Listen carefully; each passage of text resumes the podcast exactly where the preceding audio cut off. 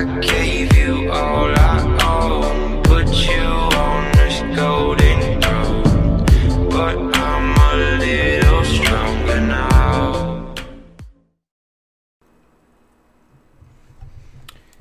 up, Ego Hackers? Uh, welcome to Season 18 Cognitive Mechanics. And uh, today we're going to be discussing uh, what is cognitive development uh, from the perspective of the octagram.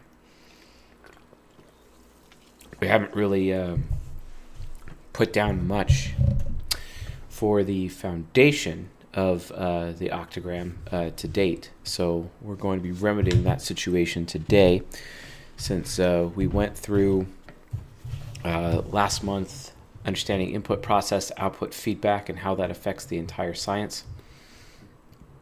And today we're just putting together the basic building blocks of what the octagram is next next month we'll be discussing cognitive focus and how it's a building block as well and then we will be discussing the octogrid uh, to a point uh, after the fact uh, and uh, yeah so pretty basic stuff for the most part.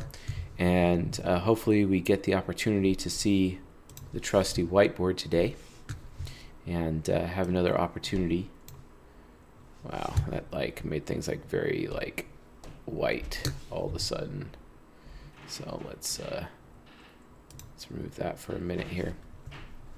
So yeah, being able to have the opportunity to talk about these things is pretty awesome. So cognitive development. Cognitive development within the context of the octagram represents one's internal life experience. Basically, everything that they have experienced in life. And that includes their own personal decisions uh, for their own life and decisions that other people have made that have directly affected them as well as indirectly affected them. But it's still affectation. This affectation makes up a person's uh, cognitive uh, development. And uh, from the perspective, uh, from the perspective, yeah, that's right. I am on my regular schedule of being 10 minutes late. Thank you very much for that. I guess I deserve that. I'm sure. Uh, I'm sure Fib is snickering uh, pretty well uh, for that statement. Yeah. Um, so let's uh, let me see here. Let let's take a look at what this has here. Great. And we're going to turn on my whiteboard uh, to be able to have an opportunity to look at that. I have a little bit of a fuzzy screen uh, with me, but uh, not really much I can do about that. Uh, so yeah, but uh, let's actually let's actually like uh, do a little bit of a visual uh, diagram of some kind where we can really discuss that at length. So cognitive development, and oftentimes you know, Chris Taylor has talked about cognitive development being the great SI, right? Whereas cognitive focus is the great NI. It's like so so what does that mean? That means, you know, this is where someone has been where someone has been. Okay, this is also somebody's life experience. But it's actually more than just life experience at any one given time. It really actually is total life experience. Definitely total life experience. So cognitive development is basically, you know, one's total life experience. And okay, yes, thank you, Chris, for snickering too. That's that's fantastic. So uh, let's let's actually put down a timeline of somebody's life here. So we'll represent it in blue, right? So, okay. And let's just say 80%. Okay. And then, uh, then we're to do, let's do red.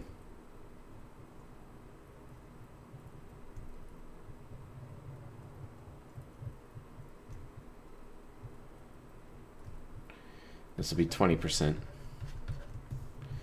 Ooh, a Pareto. And then we have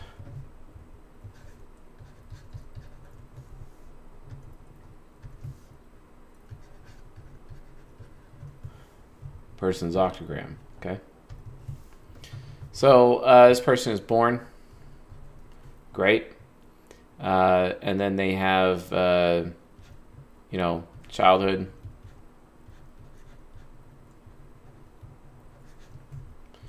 Adolescence.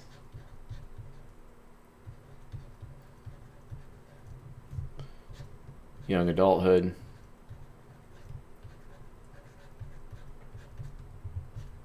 Adulthood. And so on and so forth. But uh, the introverted sensing piece represents ultimately the first 80%, you know, whereas, you know, obviously cognitive uh, focus would be the other 20%. But this really is basically what your cognitive development is. It is your total life experience, right? And if you think about it from a cognitive development perspective, why is it that a child, why is it a child? Children, uh, and I'm going to say this here. So, children have the ability um, to easily change their cognitive development during childhood. It's extremely easy. Well, why is that? This is uh, there's a type of uh, there's a type of phenomenon a little bit uh, that needs to be considered when you're thinking about like children to a point, and that phenomenon basically is is that okay, you know, why is it that as you get older, time passes faster? Time passes you by much faster when you're older. Why? Have any of you guys noticed that? I remember when I was a little kid that go like summertime right after the school year felt like an eternity. It was an absolute eternity, summertime. And then school was even longer eternity, but at least summertime was such an eternity that it felt so satisfying. And I felt so rested and prepared and ready to go back to school because summertime was so long and so enjoyable and so excellent, right? Well, as you get older, your perception of time changes. And this means that, so for example, let's imagine um, you know like the the size the size of your your brain right? So we're gonna we're gonna we're gonna make a brain here okay? One brain. Okay.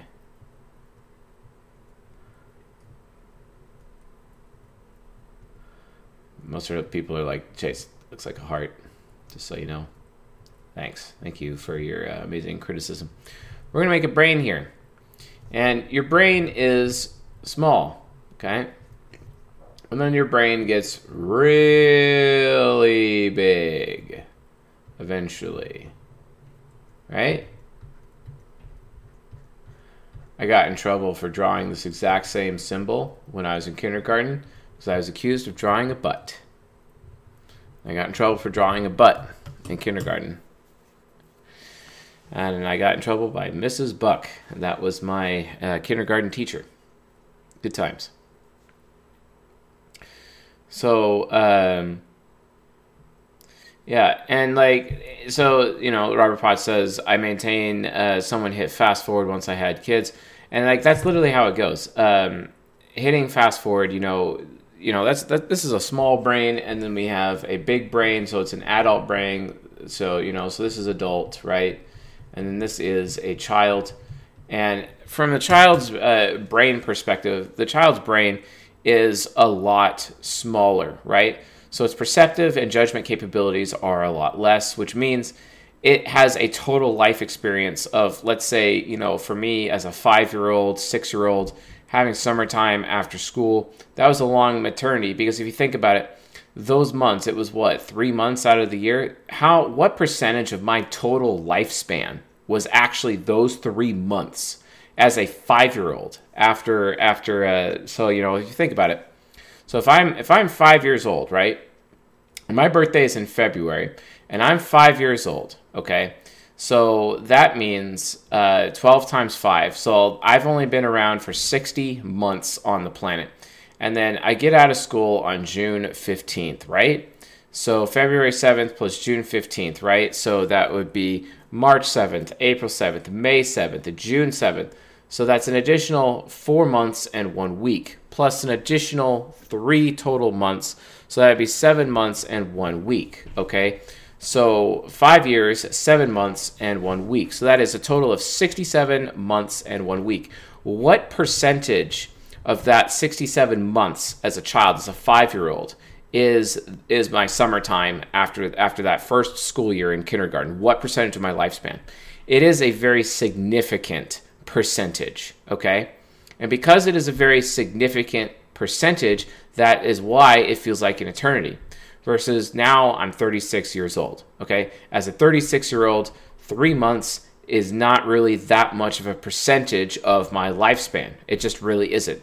So, from a cognitive development perspective, my total life experience not only does it increase, but my perception of my total life experience also changes because what what used to what used to seem like an eternity, a three month long summer, and it, it now is just a drop in the bucket. It's just a small drop in the bucket. Whereas my bucket used to be really, really small. What little water I had in it, just one drop was a huge percentage of that little bucket. But now my life is a huge bucket with a lot of water, a lot of total life experience in it, right? So a small drop in that bucket is really going to be insignificant in the grand scheme of things. Think about if you're a person who is who has who is an eternal person, that you've lived for eternity, right? a thousand years will just seem like a day to you, right?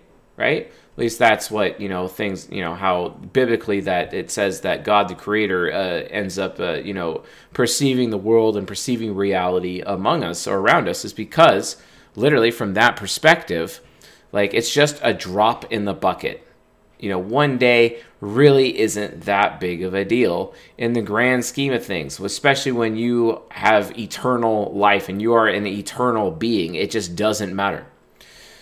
Why is this relevant? Well, it's relevant because when you are a child and your bucket, your brain is small enough, and like the days that go by and the life experience that you have, especially as a five year old and like that three old long, uh, three three month long uh, summertime after your school year, seems like an eternity to you because that is a significant portion of your life experience. And because it's a significant portion of your life experience, this is why children can change their cognitive development very quickly when it comes to understanding their octagram. I've watched my two year old change his cognitive development from SD to UD. He started out SD and he changed it to UD consistently, going back and forth between the two of them as he enters and exits fight or flight response to deal with the different stresses that he has to deal with in his life. Okay? And it is easy for him to oscillate within his cognitive development.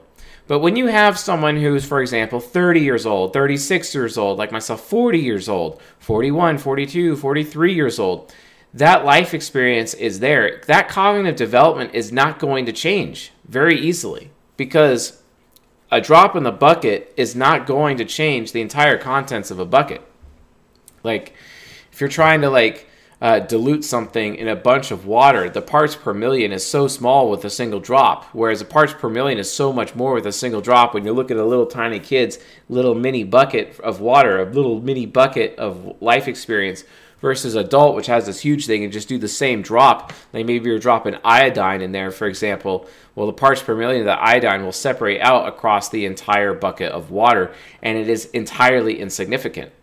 This is literally why adults do not change cognitive development unless they have some kind of physical trauma that harms their brain, okay, physically harms their brain, where basically to a point their life experience ends up becoming erased in their brain. And because of that memory loss and that less life experience, that reduces the size of their bucket, basically inside of their brain due to that physical trauma that hit their brain. And that because of the reduction in size, that means their cognitive development is more likely to have the potential to change. And they could switch from being from UD to SD or SD to UD. This is one of the biggest questions that people ask me all the time. Why is it that cognitive development is so hard to change? This, this is literally why. This is the entire point right? That's that's the that's the how it goes.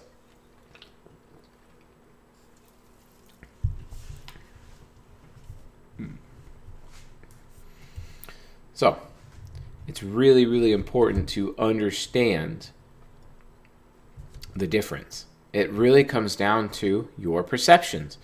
It really comes down to the total life experience that you carry within yourselves and your brain. This is why we have the saying you can't teach an old, uh, uh, an old dog new tricks. You just can't, right? This is why. Because we have so much life experience getting in the way, right?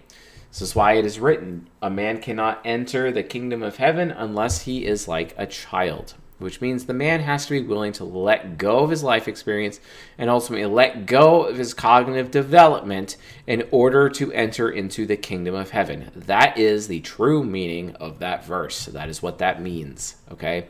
You have to be willing to let go of all of that life experience okay? Because it's not going to have any value in the grand eternal scheme of things, okay? That's the entire point, okay? So so based on that, that's really the only way that you can get around it. Okay? So I wanted to make this distinction here before we got as an introduction before we actually got into the lecture, all right? All right. So anyway, we know octagram measures the nurture, right? But a deeper analysis of the octagram reveals that every pole, for example, uh, sin, virtue, shadow pole, aspiration pole, some people say pole. I like to say spokes when it comes to the temple wheel. Some people say the poles, and when they say the poles, they're not referring to just the shadow pole and the aspiration pole, like they should be. They're referring to also the deadly sin and the living virtue of the temple wheel. And we've discussed the temple wheels at length uh, in season 18. Anyway, that every spoke on the wheel can be used in an extroverted or introverted way. For example, spending on others versus spending on self, right? And then um, this would make sense, especially like when when you when you come to realize that you know people have this thing, you know, we like uh, we call it like giving and receiving. This is what the team calls it, you know.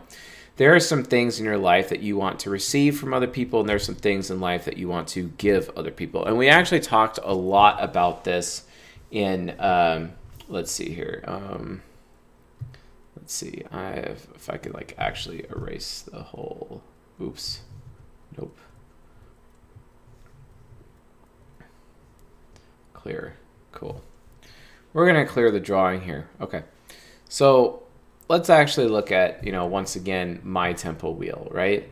So uh, satisfaction. You know, it's the uh, it's the epic, right, in the center, right? And then we have uh, let's uh, let's get some black in here. Okay, how does Chase get satisfaction? Okay, so uh, satisfaction. So the uh, the unconscious uh, focus um, is envy. I am envious of other people. Okay, uh, but then I am internally compassionate. So my compassion goes here. Okay, compassion. But we're not going to be talking about this today. We're actually going to be talking about just these down here. So we have malevolence, right? And then we have um, um, malevolence versus. Um, my God, I can't believe I'm blanking out on this. I've only had five hours of sleep, so that's why it's a little bit difficult for me right now, and I kind of sound like a zombie. It's because I am a zombie. That's actually what's happening. I am being zombie esque. Anyway, I just remembered fanaticism. Okay. All right. So, you guys can kind of see this episode like somewhat as a continuation of what we've been discussing uh, in uh, the cutting edge episode uh, for last month. Which, if you haven't watched it yet, you guys really need to watch that. So, satisfaction. This is how I get satisfaction. But here's the thing Here's the thing. This represents my ENTP side. Okay, well, and this is basically my ego wheel. All right, it's my ego wheel. But then we have this thing called shadow wheel. Now we wanted to call it the super ego wheel, but I'm calling it the shadow wheel because I can, and I don't care the consequences of that, and I, I just I, I, just don't care. I just don't give a shit. Um, so that's what I'm going to call it. Uh, so yeah, and then so we have the cognitive origin, which we've been talking about a lot in season 18. We have the cognitive origin of reverence, right? So ding, ding, ding, ding, and uh, we have desecration down here. Desecration, and then we have egotism. Okay, and then up here, uh, other than desecration, um, we have the deadly sin of vainglory. And then we have the living virtue of modesty. Okay. Cool. Great. We got those things. Now, hold on. Hold on. Wait a minute. Something ain't right. So this represents cognitive focus. Okay. So these are different focus. And then here's the uh, development. We're going to be focusing on development today more than anything else. Okay. Development today. Well, only have slight look at focus. Okay. All right. And then we're going to put, um, so envy, um, that is extroverted. Malevolence, that is extroverted. Fanaticism, that is introverted. Compassion, that is introverted. Vainglory, that is introverted. Modesty, that is, oops, that's wrong. Ding, ding, ding, ding, ding. Vainglory, that is extroverted.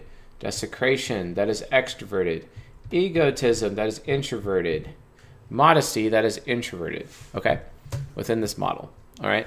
So this is Chase's octagram, and all ENTPs, this is a UDUF octagram right here. This is UDUF. This is what UDUF looks like. Okay, and remember what we discussed in the last cutting edge episode. Okay, we have receiving versus giving. Okay, so let's let's do it this way. Let's give you guys a little bit of a key here, okay? So, extroverted equals giving, okay? And then introverted equals receiving. Okay? Receiving from others, giving to self. Okay? giving to others, um, and then receiving to self. That's pretty confusing. That's that's really confusing. Most people are like, "Oh my god, what the hell are we talking about here?" Okay. So we're again, we're just focusing on cognitive development today. We're not going to really go there. And remember, you know, cognitive development does not often change. I'm unconscious developed. Why am I unconscious developed? It's because I was severely uh, disabled as a child, but because I'm UDUF, not only was I disabled as a child, I was abused as a child, and abused as an adolescent, and abused as a young adult. And then for a while, I actually healed myself, and I ended up being a UDSF person, and I'm getting closer to UDSF now um, due to extenuating circumstances in my life, um, due to new opportunities that have come up in my life, I'm starting to get a little bit more hope instead of having to deal with a despair problem. But don't forget, UDUF represents despair, okay? Whereas UDSF is hope, right? So let's actually write that down over here, okay? So, so we have SD, SF equals joy and thank you, Lane, uh, for making this um, uh, very possible in knowing. Then we have decay, and then we have uh, U, UD, SF people uh, for their octagram, joy, decay, and then we have um, uh, hope. Are like the Robert Downey Jr.'s of the world. And then we have uh, Chase, who is UDUF, and that is despair. Okay ultimately. Okay, so these are the four different octagrams, and these are the archetypes that impact our nature or nurture. Now remember, this is all human nurture, and this is Chase's human nurture. Okay. So if I'm extroverted with envy, and again, this is just a little bit of review, and we're probably going to do a little bit of review for this on the next on the next episode as well, but just just for review purposes, okay? So envy that is extroverted. That means I give envy to other people, right? Primarily, I give envy to others. Okay, if I'm extroverted with malevolence, that means pro- I am primarily uh, uh, uh, giving other people malevolence. But I'm introverted with compassion, which means I give myself compassion and I love receiving compassion for other people. Why? Because something is missing, right? And then fanaticism is introverted. I I have to be a fan of myself because no one was a fan of me when growing up, so I like it when other people are fans of me. This is why I cannot be in a sexual relationship with a woman unless she is both compassionate towards me and fanatic towards me to the point of having fanatic loyalty. This is typical of every UDUF ENTP out there. The best example of a UDUF ENTP in popular culture is Klaus Mikaelson, the main protagonist character of a series called The Originals on it's a spin-off series off of Vampire Diaries that is available to watch on Netflix. Vampire Diaries also on Netflix. He starts in I believe season 2, episode 7 or episode 8 is when his brother first shows up, which leads to him showing Klaus actually showing up as the villain for the show and I believe he exits in season four, episode 20, which is the beginning of the originals uh, series, basically. Okay. So, uh, if you really want to understand intimately what an ENTP UD UF man looks like, literally watch Klaus Mikaelson because how he reacts and how he behaves is typically it is how I would behave, especially if I didn't have any consequences for my actions guaranteed you that's that's how I would behave. And that would like be a miserable existence. And it is. Being UDUF definitely is a miserable existence. But that's why UDUF again, it's still it's not a permanent state of mind. Remember, UDUF people are looking for three times, uh, or excuse me, nope. I'm sorry. They're looking for two times uh, their shadow origin. So for me, that would be 2XR 1XS. uh, So I'm looking for two times reverence and one time satisfaction. And if I was a UDSF, it would actually be 2xs um, and then um, 1xr, right? Well, guess what? It's the same thing for SDUF 2xs, 1xr. And then for SDSF, it is 3x on the satisfaction, okay?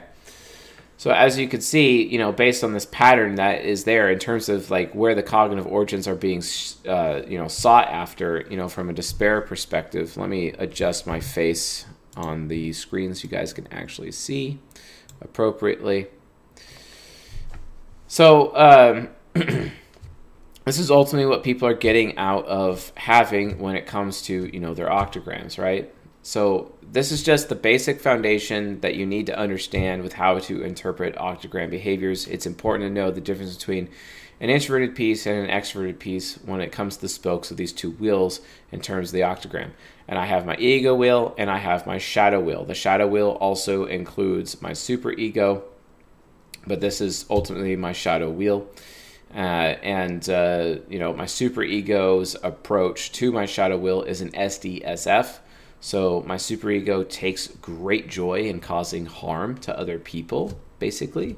Uh, when it makes fun of them, when it mocks them, basically, it loves doing it. It loves, just like the Joker from The Dark Knight, it loves to dance over their corpses. Okay, so my joy is only I'm only able to draw joy my sense of joy ends up coming from my superego as a primary source, even though it should actually be my subconscious, because my because my subconscious and my ego are both SDSF. They are the opposite of your ego wheel and your shadow wheel, and your shadow wheel always matches your ego wheel, whereas your subconscious and your superego, their wheels always match. You know whether or not they are UDUF, SDUF, uh, UDSF, SDSF, etc.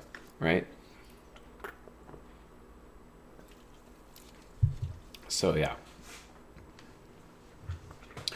So again, this is all the stuff that you need to know in order to basically understand what I'm presenting here.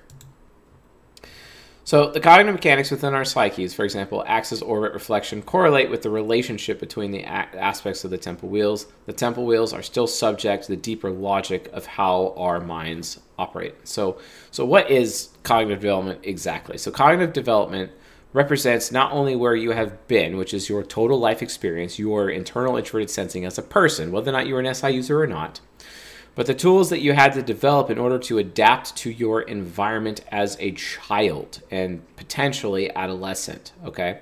So the development poles of the octagram, which is the shadow pole and the aspiration pole, show specifically how in our childhood we responded to our environment and what tools we learned to rely on to move forward in our life. Like for example, you know, I have this I have this rule, for example, um, no UD, UF, ISFPs allowed in my life, or at least allowed around my children.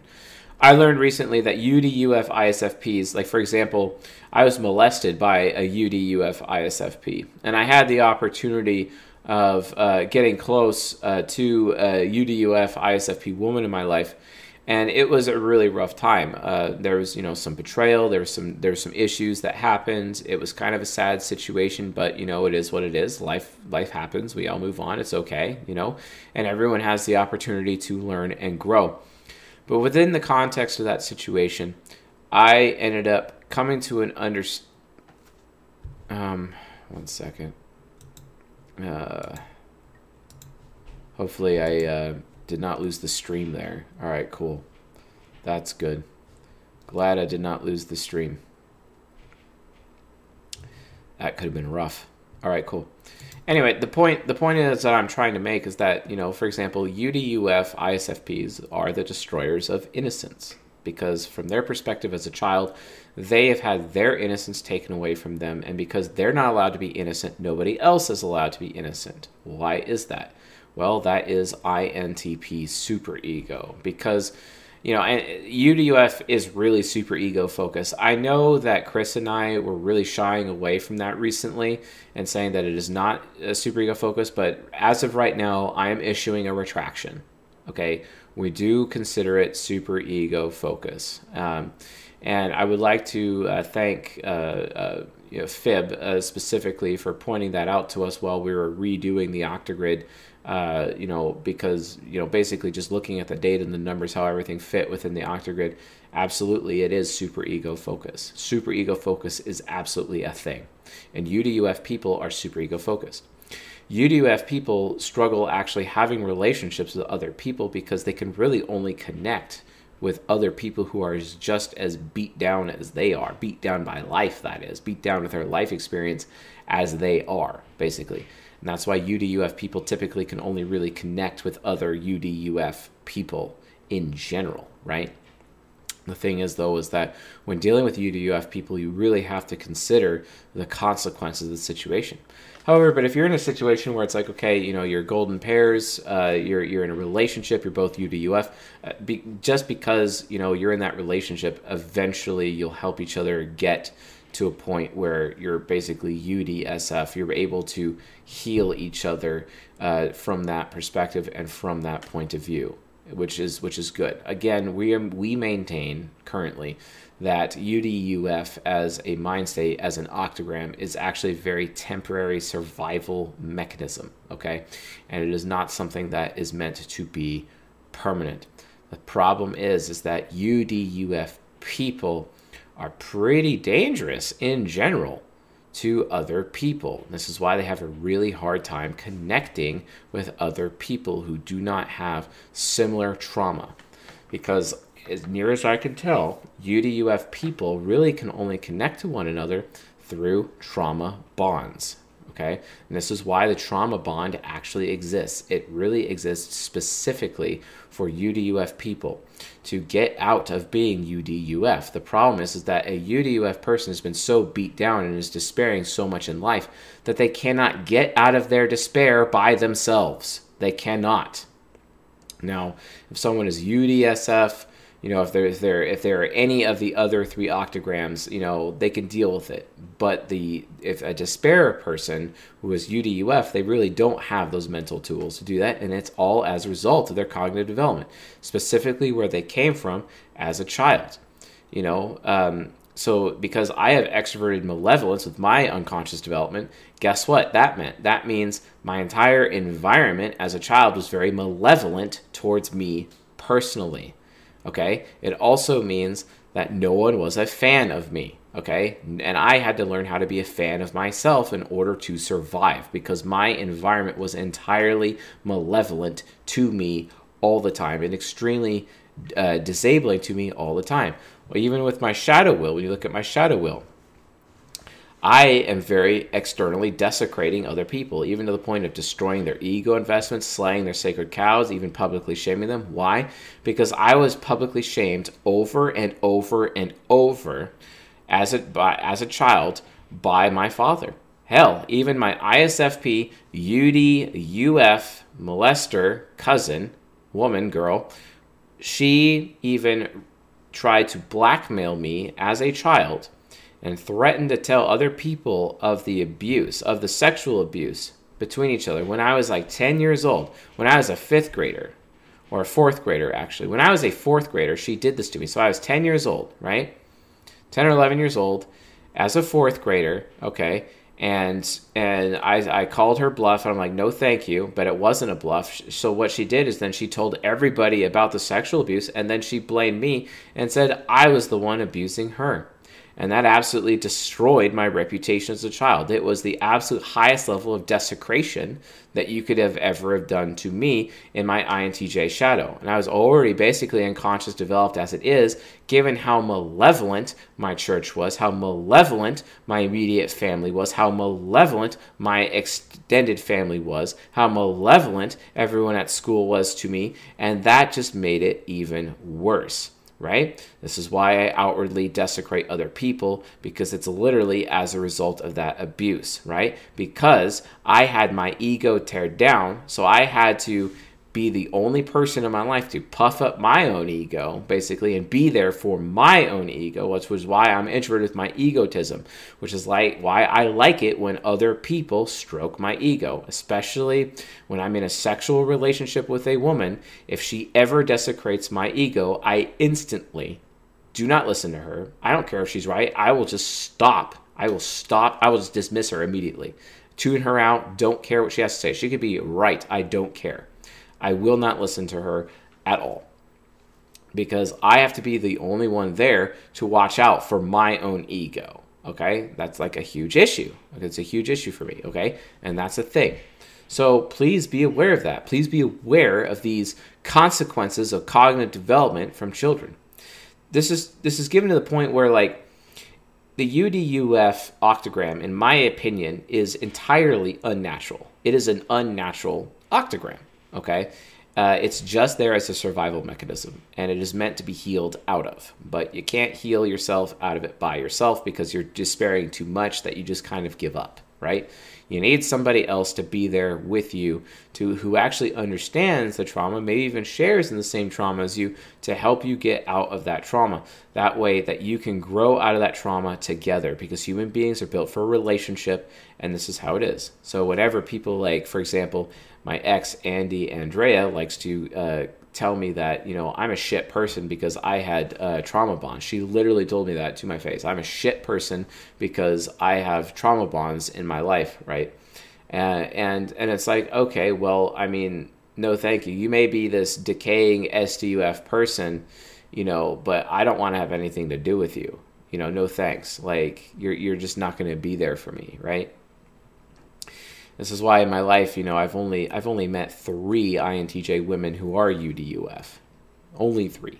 You know, it's because they're just so rare. INTJ women are already 0.25% of the population as is, and then the UDUF ones of those are even rarer. So it's like, okay, you know, it's like, you know, I'm looking at like one in what, many thousands of possible people is, is potentially uh, you know my golden pair that is compatible with me from a nature and a nurtural perspective. You see what I'm saying? It, it ends up becoming like a losing battle after a while, and you just you know you just either give up and give in to despair, or you just keep going. Right? That's just kind of how it works. So anyway, you know from from uh, you know it's really difficult. So, one more time though, the development poles of the octagram show specifically how in our childhood we responded to our environment and what tools we learned to rely on and move forward in our life. So, the poles we develop into, which is the shout into aspiration pole, and for me that is uh, malevolence and fanaticism in my ego, and desecration and egotism within my uh, within my shadow. Uh, you know, uh, they're the same as the size of the mind we learn to rely on to adapt to our circumstances. So for atypicals, which is SDSF and UDUF, the development pole, SD or UD, reveals which pole they spend on others, while the other side pole determines which they spend on themselves. So, for example, unconscious developed types express their shadow pole in a giving way, but their aspirational pull in a receiving spend on my own self way. Okay, so for example, fanaticism towards myself, malevolence towards other people, right? Whereas subconscious developed types express their aspirational pull in a giving way, but their shadow pull in a receiving spend on self way. So for example, um, you know, an SDSF uh, ENTP, right? So, like Fib, he's on the live stream with us this evening. Thank you, Fib, for being our example this evening. He is SDSF. So all of these would be switched basically. So from that perspective, that would literally mean that his introversion and his extroversion would be completely flipped, right? Completely flipped. You know, using using the whiteboard here. Completely flipped. So that so he is very external with compassion. Why? Because he's received a lot of compassion by his environment. So he is externally compassionate to other people, but he is internal with his envy. He likes to receive envy from others. He likes it when other people are envious of him. Such that, you know, he can't, you know, if if if a woman is being in a relationship with him, she needs to be envious of him, basically. Uh, you know, and uh, you know he is very very external with his uh, fanaticism. He he is a fan of other people, but he is very malevolent towards himself. And sometimes you know he needs someone else to be malevolent to him to take him down a couple of notches in order to teach him harsh lessons in his life that he can grow from because he wants and seeks out those harsh lessons. He ends up seeking out pain. It's almost to a form of masochism if you think about it but because as a result of that masochistic malevolence that he has towards his own self, that he also likes to receive from other people, it makes him stronger because he's always questioning to himself that have I literally had everything handed to me on a silver platter? Did I eat from the silver spoon? You know, do I even have any substance? and he is questioning whether or not he has enough substance and whether or not he has enough life lessons or if he's just entirely going to be enabled, right? Same thing goes with desecration or egotism he go he actually goes out of his way to stroke the egos of others, but he ends up desecrating himself, right? Uh, and you know he's always taking himself down a few notches, uh, you know, while building up the egos of people around him, right?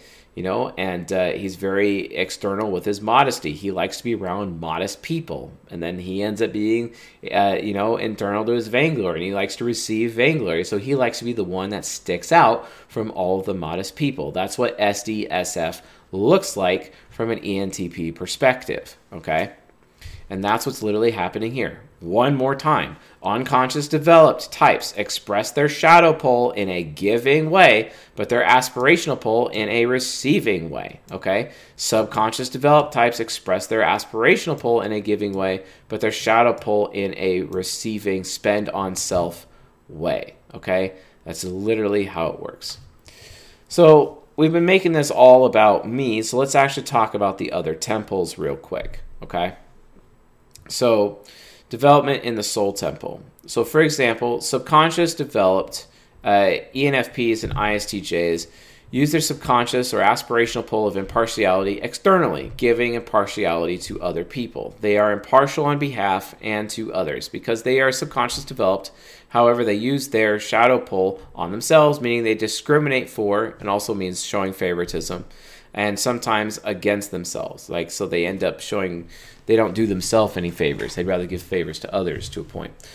Unconscious developed ENFPs and ISTJs use their unconscious shadow pole of discrimination on others, playing favorites or being partial towards someone they dislike. But they use their impartiality poles on themselves. So they'll play favorites towards their affiliates and people in their life, but then they will be entirely impartial towards themselves. Subconscious developed ESTPs and INFJs use their aspiration pole of objectification on others. So they objectify others objectifying externally while they idealize and even idolize themselves.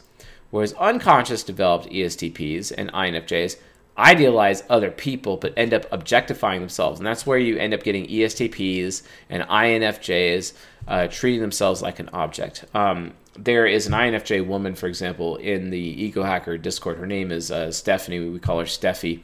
And uh, Steffi absolutely idealizes everyone else around her, but she constantly objectifies herself. She treats herself like an object. She's really liked receiving from other people in her life, treating her like an object. Okay? And the reason why this happens is that objectification is linked to extroverted sensing. It's linked. It's the performance cog, basically, of the uh, of the uh, temple wheel uh, for the ESTP and the INFJs in trying to reach intimacy and connectedness origin. Because from their perspective, if I'm the most efficient performer, and to be an, an efficient performer, and when they're objectifying themselves, they treat themselves like a machine. They treat themselves like an object because the more efficiency they have to have the absolute best performance ever, the more of their humanity they have to lose. And they're willing to sacrifice their humanity to turn themselves into an object of performance. That is internal objectification. Okay? This is why someone like Steffi uh, has decided uh, in her life, you know, like uh, to have the profession that she had uh, which was specifically based on that introverted objectification. Okay, and that's how bad it can get for an INFJ who is unconscious developed if you're not paying attention. Okay. So let's look at Heart Temple, okay? Because Heart Temple is the shadow, and we've talked a bit about Heart Temple using myself as an example, okay? So subconscious developed ENTPs and ISFJs use their aspirational pole of fanaticism on others, and they become fans of others or something ex- external. It could be a noun, person, place, or thing. And while they are malevolent, often punishing to themselves, uh, they often feel unworthy when compared to whatever their fanaticism is directed toward.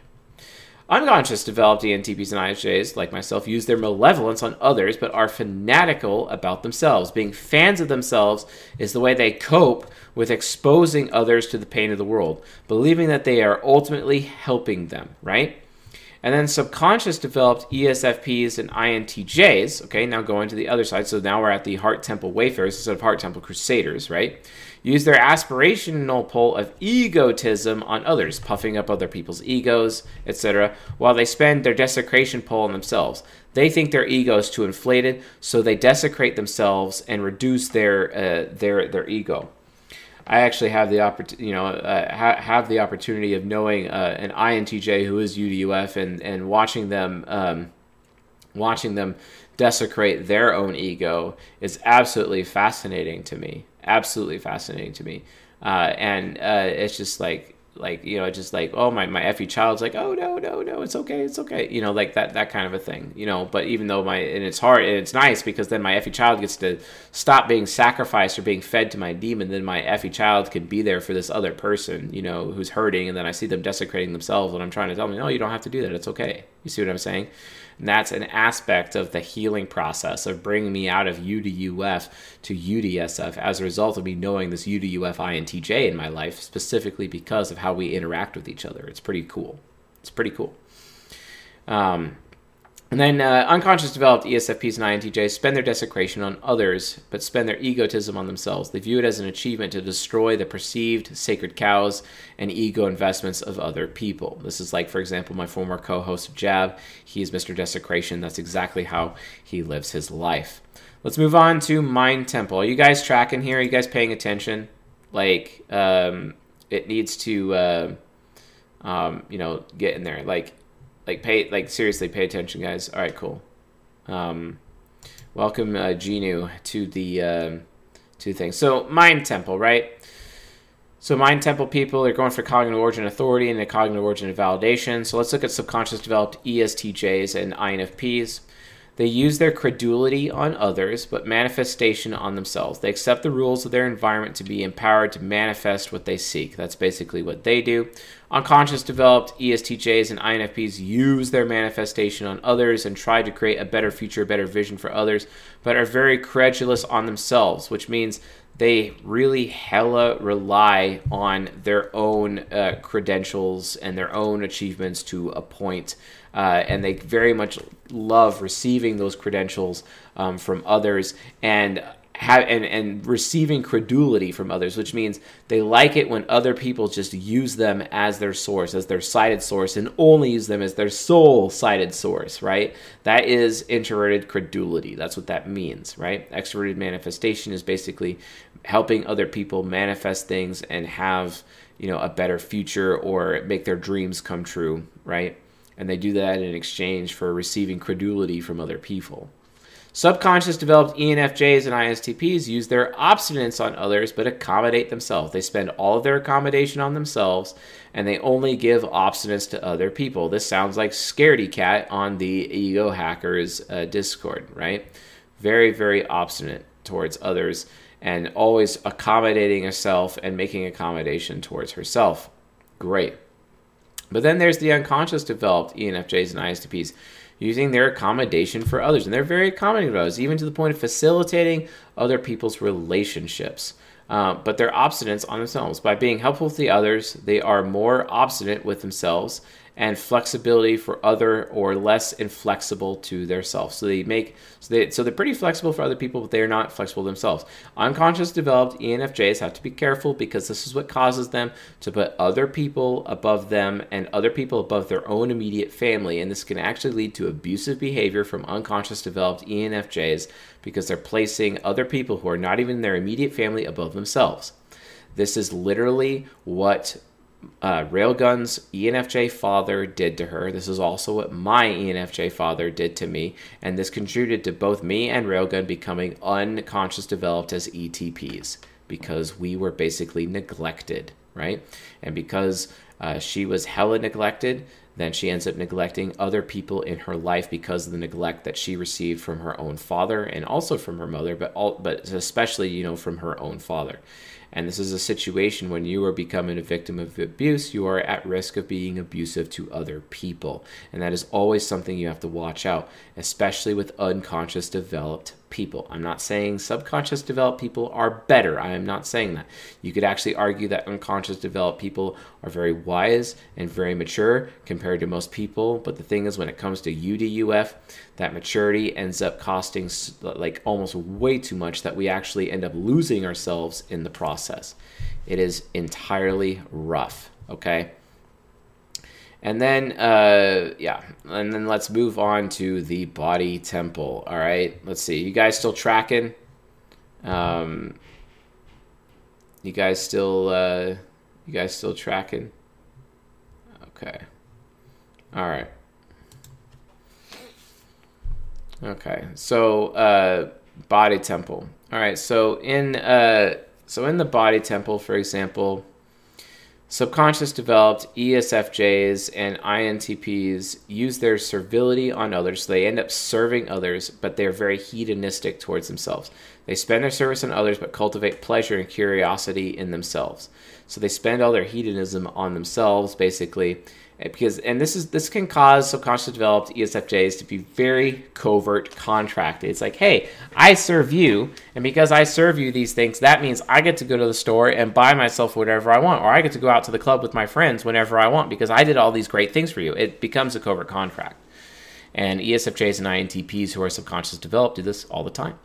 Unconscious developed ESFJs and INTPs view their hedonism on others but servility on themselves, where they basically will serve themselves and they will serve nobody, but then they'll facilitate hedonistic behaviors with other people. And it's like, okay, hey, let's go get blackout drunk, or hey, let's go snort some lines of cocaine, or hey, let's go to the club, let's go bang a couple of girls together, let's go get some, let's get some whores together, and they will facilitate the hedonism, right? But then they will spend all of their service on themselves and not serve anyone other than themselves. They cultivate curiosity and pleasure in others, but they spend their service on themselves. That's what that means. Whereas subconscious developed ENTJs and ISFPs use their complacency on others but subjugate themselves.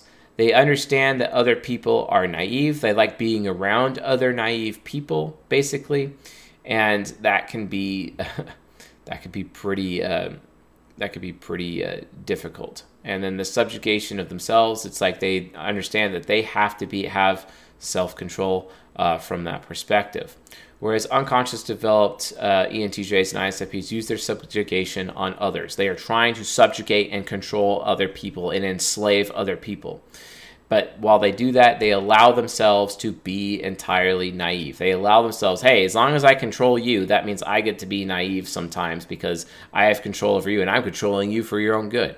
Again, subconscious developed. The other side is they allow other people to be naive, but they are overly controlling and, and subjugating themselves, basically, as a result.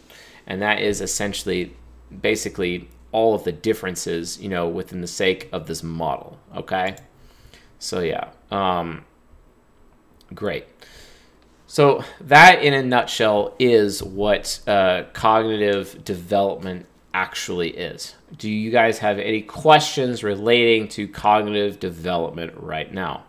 Jay Patel asks Could you explain the difference between receiving to self versus giving to self? Yeah, giving to self is means I'm giving to me, right? Uh, and then receiving to self means it's what other people uh, have given to me over time. What others, so receiving to self equals what other people have given to me, whether I wanted it or not, right? Whether I've wanted it or not, so that when you give to others, you're giving to other people what, whether you've wanted or not. Because remember something that's very critical, and I'll use red ink for this. All this is, all this is right here, folks, it is one thing and one thing only cognitive projection. That's all it is. Cognitive projection. Okay? Cognitive projection. So, like, if you want to like avoid that a little bit, just understand cognitive projection. Okay? That's literally how our human nurture works. It is just cognitive projection. Okay? You, in your adulthood, you are using your cognitive development to serve up to others what everyone else in your childhood forced down your throat, basically. And that's why it is extroverted, right? And things are introverted, what you never got when you were a child. And you have to give it to yourself just for you to live with yourself later in your life. That's what that means, okay? Literally, that's what that means, all right? Cool. That was an excellent question, uh, Jay Patel. Thank you for asking. Uh, you've always have such great questions uh, for this, especially when we get on private calls. That's also a lot of fun as well. So, so yeah. Uh, yeah, thank you for your kind words, uh, Fib. Dren Cross asks, how plausible is changing one's development from UD to SD? Like I said, it depends on how much life experience you have. The younger you are, and the le- and the uh, yeah, basically the younger you are, the the easier it is potentially for you to change your cognitive development, especially during your childhood. If you're no longer uh, in your childhood and you're in your adolescence, it's basically too late for you. And the only thing that could change your really cognitive development would be physical trauma to your brain for the most part. Uh, I have not really seen or heard of anyone else changing their cognitive development as a result uh, of that. Excellent question, uh, Dren Cross. Does anyone else have any other questions uh, uh, re- relating uh, to uh, what has been talked about in this lecture today? Anyone else? Okay. Well, it looks like uh, we are done uh, with questions, which is pretty cool. So, all right. Uh, glad, uh, glad we were able to uh, have this lecture and discuss cognitive development.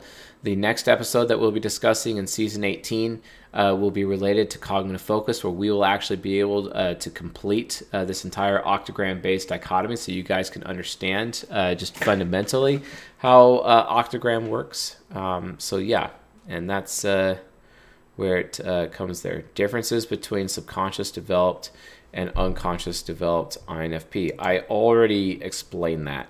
I literally already explained that. Just watch the stream and go back, okay?